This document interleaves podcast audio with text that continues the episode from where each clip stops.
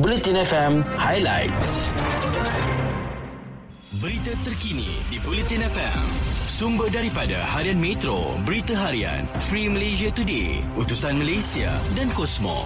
Jabatan Pengairan dan Saliran JPS Sabah diarah memastikan semua sistem perparitan, khususnya di pantai timur negeri itu tidak tersumbat sebagai langkah menghadapi hujan lebat akibat luruan angin monsun timur laut. Timbalan Ketua Menteri Datuk Dr. Jeffrey Kitingan berkata, JPS perlu mengambil langkah segera bagi memastikan sistem perparitan sedia ada dapat mengalirkan air hujan dengan lancar, terutama di kawasan bandar.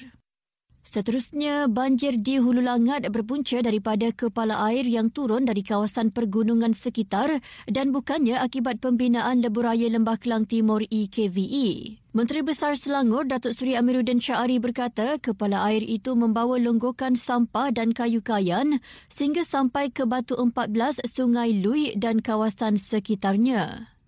Dalam pada itu, seorang remaja maut digilis kereta api di Kampung Tiong dekat Gua Musang semalam. Mangsa yang berusia 18 tahun diseret kira-kira 30 meter oleh kereta api yang dalam perjalanan dari Kuala Lipis ke Tumpat dan meninggal dunia di lokasi dalam kejadian jam 5.30 pagi. Ketua Polis Daerah Gua Musang, Superintendent Sik Chun Fu berkata, mangsa mengalami kecederaan apabila separuh badannya hancur akibat digilis kereta api. Katanya sebelum kejadian mangsa bersama seorang rakan dipercayai tidur di atas jambatan kereta api itu. Dan salurkan bantuan kepada mangsa-mangsa banjir melalui akaun Maybank Tabung Bencana NSTP Media Prima dengan nombor akaun 514105320757. Berita Sukan di Bulletin FM.